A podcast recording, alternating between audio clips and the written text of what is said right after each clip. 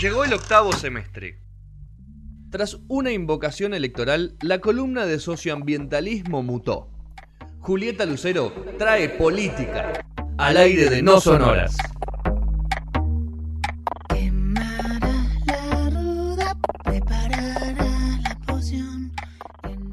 Suena Juana Molina, es el momento de Juli, así que vamos con eso. Qué linda canción. Este, bueno, hoy les voy a contar un poquito sobre un informe que salió hace unos días de la Organización Mundial de la Salud, OMS, junto con UNICEF y Lancet, o Lancet de Lancet, que es una revista científica. Eh, el informe se llama ¿Qué futuro les espera a los niños del mundo? Lo que hace este, mm, este paper o informe es trabajar con 180 países para ver en qué situación están los niños y qué riesgo de alguna forma tienen en relación a las cuestiones ambientales. Mm. Eh, ¿Argentina está en esos 180? Sí. Sí, está en los 180. Siento tranquilo. Te sentí, somos, parte, del mundo. bueno, según el informe, eh, se calcula que alrededor de 250 millones de menores de 5 años de países de ingresos bajos y medios corren el riesgo de no alcanzar un desarrollo adecuado. O sea, no solo habla de las cuestiones vitales, eh, salud, educación, agua, alimentos, etcétera, etcétera, sino además de las cuestiones climáticas, por ejemplo, por la eh, mide, digamos, la emisión de carbono. O sea, cómo impacta eso en el desarrollo de los niños. La investigación estuvo financiada, duró dos años, fue larguísima, financiada por la Fundación Bill y Melinda Gates, Muy ¿no? bien. que cada tanto, bueno, hablamos del barquito que nos fue la semana Sí, pasada. ese pasada, el filántropo más importante del mundo, ¿no? Del mundo, en la actualidad. En la actualidad, al menos el más plata pone. Este, bueno, y lo que dice el informe, que se hizo con 40 expertos internacionales, es que los niños y adolescentes deben estar en el foco de eh, los esfuerzos para mejorar la cuestión del cambio climático, que por ahí estamos hablando mucho de economía, Mm. eh, esto no, no dice el informe, lo digo yo, pero por ahí nos enfocamos desde otro lado en la cuestión del cambio climático y no estamos pensando en el desarrollo de la niñez y la adolescencia. Uno de los peligros claros es si- que si se cumplen las proyecciones actuales y sube eh, 4 grados centígrados para eh, el 2100, la temperatura, eh, bueno, los niños van a ser de los más eh, afectados, ni, ni frío, ni calor, ni verano, ni invierno.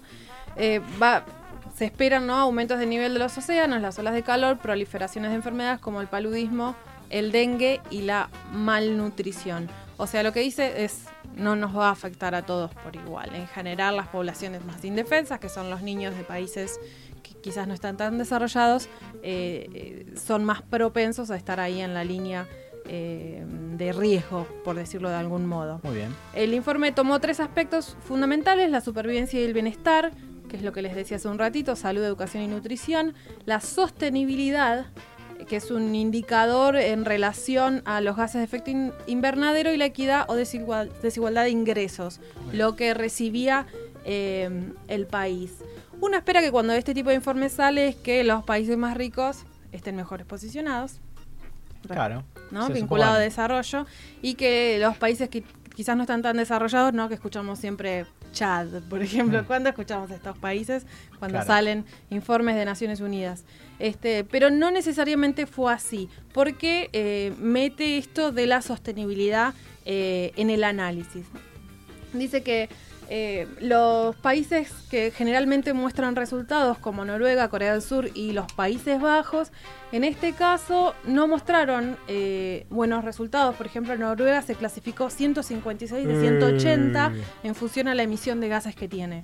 Eh, lo mismo Corea del Sur, 166, y los Países Bajos, que lo tomaron como un todo, 160. ¿Por qué? Porque Mm. cada uno de ellos emite 210% más de dióxido de carbono por habitante eh, de lo que de- debería para los objetivos 2030. ok. Convengamos que son países que tienen pocos habitantes. Tienen Como pocos habitantes, Corea no, pero- eh, pero tienen mucha emisión o tienen mucha Claro, indus- tienen mucha industria de industria, alguna claro. son países chicos con mucha Claro. pocos habitantes y mucha industria. Y República Centroafricana o Chad o Somalia, estos países... eh, Mucha industria también hay. No creo.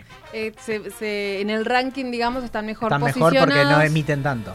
porque no emiten, tienen ot- Lo que pasa que es problemas. raro porque, o sea, cómo lo ven, ¿no? Porque yo me, me pongo a, a pensar, ¿dónde vive mejor un niño? ¿En Chad o en Noruega? Más allá de las emisiones. Y depende del impacto que tenga también. Está bien, pero te puedo asegurar que un chico de 5 años en Noruega va a vivir mucho mejor, vive mucho mejor que un chico de 5 años Un dato de la realidad, me decís. Claro, como así en el día a día. Eh, no, no sé si es. O sea, entiendo el- el- esta estadística que ellos hacen, pero es como que. Lo que pasa es que de acá a 10 años lo que dice la estadística es, de acá a 10 años, si no cambia nada, mm, el niño de, de Chad no solo va a vivir en un país sub- subdesarrollado, sino que encima va a padecer las consecuencias de lo que los países desarrollados hicieron No, pero por o eso no te digo, hicieron. pero por eso te- a eso iba, de que los países, estos los chicos de Chad, por más que estén arriba de los de Noruega en, en este ranking, van a vivir peor, viven peor igual. Es- eso a ver, no es un solo ranking, son, do- son dos listas distintas. En el de sustentabilidad, que es el que les contaba recién, dan estos números que nos resultan extraños, pero lo que está midiendo es eso, no está midiendo ni educación ni salud, está midiendo en función de lo que emite cada país. ¿Y hay países, Juli, que en los dos rankings estén bien arriba? Pa- eh, no, hay- o sea, que ver, estén, que estén bien los que ubicados están en los en el dos. medio en general están en el medio, Hmm. no están ni muy arriba ni muy abajo. Lo que resulta curioso es esto, como países que están tan desarrollados o que nosotros tenemos en la cabeza, que están siempre con los mejores indicadores, en el indicador de sostenibilidad están muy abajo, Claro. en, en relación al resto de los Cuba, países. ¿sabes? Tiraron ¿Sabes porque, que Cuba no porque es un dato, interesante ahí, porque es como. No, Argentina está en el puesto 117, dice. Bien. este ranking. Eh, bueno, lo del exceso de emisiones de dióxido de carbono que les contaba recién. Eh, y respecto al otro ranking, mejor que que, com- que lo que hace este segundo ranking es comparar el desempeño de los países respecto a la realización de los niños. Salud, educación, la la la la, que les conté. Eh, recién Argentina está en el puesto 86. Tranca. Estamos ahí a la mitad. Tranca palanca. Estamos me- mediando peor que Chile y Uruguay y mejor que Brasil Eh, ¿viste? y Perú. Bolsonaro. Eh, Bolsonaro. Mira, Piñera hizo algo bien. Con él. Este, otra cosa que habla el informe que es importante por ahí tener en cuenta que, que no lo no siempre lo dimensionamos es la cuestión de la obesidad.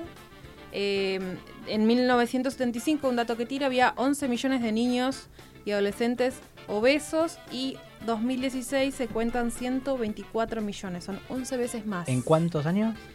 Del 75 Ah. al 2016, no sea, es mucho. No, no 30, 40 Es el despegue, digamos, capitalista post-crisis de la OPEP. Eh, Está bien. sí. Ya sin guerras mundiales, Mundiales. etcétera, etcétera. El mundo financiero. Este, y lo quería relacionar El de alguna mundo del forma. consenso de Washington. Ahí está, señor, los 90. Post-consenso. Este, mm, respecto a esto quería señalar, digamos, de alguna forma lo que está pasando en el país, porque si bien esto habla de, mm, de dióxido de carbono, tenemos en las noticias en este verano caluroso la cuestión de los niños wichí y la malnutrición o, o desnutrición en realidad de los niños wichí en Salta. Juli, te Eh, puedo hacer una pregunta sí. para antes de arrancar. ¿Cómo salió el tema? ¿Cómo se puso el, en tópico el tema? ¿Hubo algo, un detonante? algo? Aparecieron las muertes. Aparecieron las muertes. Que Sí. puede haber siempre. Eh, es realmente triste. Suele haber, Sí, eh, es un momento complicado del año, es en la etapa predengue, además. Sí, estamos ahí a. Mira, ahí justo están hablando Pero es un tema, es un tema estructural, digamos, no es algo que surge ahora ni que viene de los últimos cuatro años No, del por eso digo, pero- ni que viene pero- del urtubeicismo. Por eso digo, es, es algo que está siempre. Puede tener altos, bajos, eh, digo, cantidad de muertes, ¿no? Pero es por una cuestión de. Pues es una cuestión que, que los medios le dieron. hereditaria, digamos. Yo pienso que sí. ¿eh? Sí, ¿no? Yo, o sea, cuando, cuando una noticia tiene mucha repercusión es porque los medios le están dando, la están Sí, sí, ni agitando mucho. Pero alguien, o sea, alguien, Pero ahí la movió, la imagen, movió alguien. eh, no sé si la movió. Ese Fue- interés es algo que ha estado en agenda, entonces es más fácil que vuelvan a estar en agenda. Y es un carpetazo Y al son gobierno de la niños- provincia también. Claro. Es un, es un gobierno nuevo el de... Es un gobernador... O sea, no sé. Eh, eh, si, si me decís que hay algo político por detrás, Y es un carpetazo. Eh, en los sucesivos gobiernos va a salir este tema. Es un carpetazo. Y en la época de Ah, lo que Urtubey pasa es que ha le- salido le Es pega- un tema. carpetazo, es un carpetazo no con sé. un golpe demasiado bajo para mi gusto. No, pero yo estoy. Porque es algo que estoy de es un tema muy sensible. y muy traumático. Si lo tienen que sacar ahora, por las razones que seas, que salga. Obvio. ¿no? Que salga No, siempre, en todas las provincias, sí, que, obvio, en- sí, sí, como sí. así en Chaco, en Tucumán, en Formosa. Formosa, en Misiones, en todo lado donde haya. Que salga. En este momento eh, hay mesas de trabajo, la mesa del agua social por Salta. Se juntaron antes de ayer, si no me equivoco. Con estuvo Cafiero, Gustavo Sáenz, el gobernador de Salta. Estuvo la titular del Consejo Nacional em, eh, de Coordinación de Políticas Sociales, Victoria Tolosa Paz. eh, que se encarga de, de- de alguna forma de monitorear, es un espacio del Estado que se encarga de monitorear eh, las políticas sociales a nivel nacional y están trabajando con esto. Salieron a decir que, bueno, que además de que en Salta se declaró la emergencia por la situación, murieron ocho chicos hasta ahora, que se sepa, digamos, de conocimiento público, eh, salieron a decir que empezaron a trabajar en, en acciones políticas eh, para invertir en particular en la cuestión del agua, que es sobre esto de lo que habló Tinelli, sobre lo que peleó la nata, digamos, que hablaron de construir pozos de agua. El y egoísmo. ¿no? De tiene la nata. El egocentrismo. Pero ¿no? aparte, ¿por qué se Cualquier tema les viene bien también, ¿no? Porque si se van a pelear, se pueden No pelear por los mucho. niños muertos. La conciencia social a Tinelli no se la creamos mucho. ¿no? Por favor, les Y a pido. la ¿no? menos. Ustedes saben más de eso. Por favor, les pido. Este, ustedes saben más de eso. Por eso te lo dije, Julio. Eh, Sal- igual yo sabes, ¿no? Que Tinelli de acá a un par de años va a ser presidente. No sé. Yo estoy segura, te lo firmo donde quieras. ¿Están grabando esto? Sí, ¿no? Sí, sí, bueno. Yo Este- creo que tiene muchas chances. ¿eh? El tema, a ver, a nivel provincial se está tratando, está esta mesa eh, de la, de, por el agua social o del agua social por Salta. Y Victoria Tolosa Paz salió a hablar en medios nacionales sobre el tema. Y de las declaraciones de ella, a ver, si bien se trata la temática o se habla de políticas públicas para hacer pozos, para hacer, em, creo que decía criadores de agua, que es para levantar el agua de las lluvias y demás, em, hay un tema de argumento culturalista de alguna forma. eh, De, de un poco poner, la, no, no quiero decir la palabra culpa, pero la voy a decir, A en la espalda de la comunidad.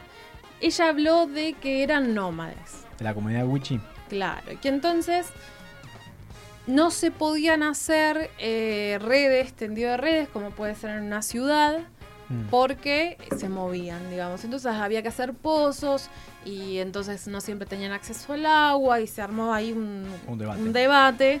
Este, mm, a ver, Sí, no solo o sea, pero los Wichi siguen siendo así tan nómades. el, el problema Tanto se trasladan, porque una cosa es que. es que eh, viven, viven del monte o del Chaco salteño.